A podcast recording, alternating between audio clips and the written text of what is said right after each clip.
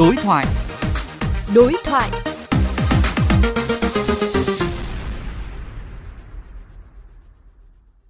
Thưa quý vị, năm học nào cũng vậy, việc thu quỹ phụ huynh đầu năm đều thu hút sự chú ý của dư luận bởi các băn khoăn về mục đích thực sự của quỹ này.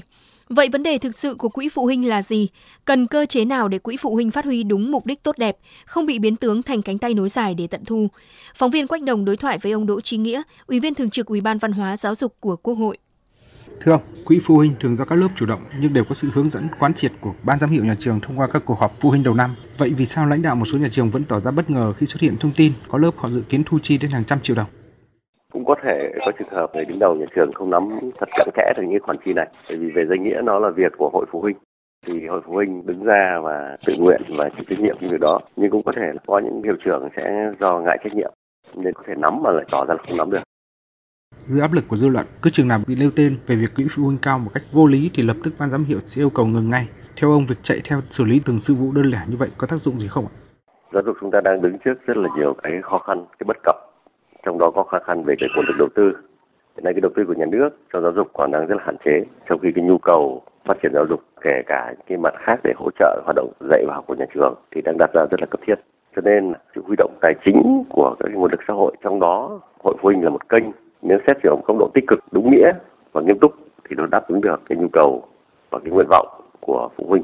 Thế nhưng mà cũng có cái tình trạng, có cái biến tướng của quỹ phụ huynh này bởi vì cái thu nhập của các phụ huynh trong một lớp thì có thể khác nhau. Nếu mà quỹ phụ huynh mà biến tướng đi và thậm chí lên thành nơi khác thì có nhà trường bật đèn xanh, gợi ý thái quá, lạm thu. Tóm lại, nếu nó có yếu tố tiêu cực ở đấy thì hết sức là nguy hại. Nhiều phụ huynh không đồng tình với mức thu của quỹ phụ huynh nhưng không tiện phản đối mà chỉ đưa lên mạng xã hội. Theo ông, họ nên làm như thế nào? Theo tôi quan trọng nhất là sự chia sẻ được với nhau nói được cái quan điểm của mình một cách xây dựng cái này các nhà trường cũng nên có cái sự chủ động và các cơ quan quản lý giáo dục rồi các cái chính quyền có trách nhiệm cũng nên đối thoại chia sẻ thường xuyên để tạo ra nhiều cái kênh để các bậc phụ huynh này có thể bày tỏ quan điểm của mình một cách trực tiếp và có trách nhiệm xây dựng. Tôi nghĩ phải có một bên thứ ba ở đây, đó là chính quyền, đó là cấp ủy quản lý của các cái cơ sở giáo dục này thì nên là trọng tài nên là đứng ra để mà lắng nghe và tiếp thu ý kiến này hoặc là qua những kênh đường dây nóng để tiếng nói nó đến được đúng cái nơi cần nói và nó không tạo ra những hiệu ứng tiêu cực trên xã hội. Nhiều trường cũng kêu khó vì nếu thực hiện đúng quy định thu chi thì trường không thể có nguồn thu để thực hiện các biện pháp cải thiện chất lượng dạy và học.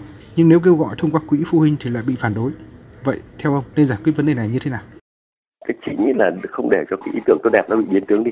Cái xã hội hóa giáo dục nó là một cái xu hướng nhưng mà xã hội hóa giáo dục mà nó không chuyên nghiệp ấy. ngay cả những người làm hội phụ huynh có thể cũng rất là tốt đẹp thôi nhưng mà nếu phương pháp không có rồi cái cách quản lý quỹ nó không hợp lý không chặt chẽ thông tin không đầy đủ ấy, thì nó cũng có thể gây tác hại không tốt cho nên cái quan trọng nhất ấy là phải có những cơ chế để những cái quỹ ấy nếu có trong một cái khuôn khổ quy định của pháp luật hoặc thể chế cụ thể để nó phát huy được cái giá trị của nó và phải có sự giám sát thường xuyên và cái cơ chế để nó vận hành phù hợp nếu mà chúng ta đang cho phép duy trì cái quỹ đấy và đừng để những cái quỹ nó trở thành cái sự biến tướng thì nó hết sức là nguy hiểm có không?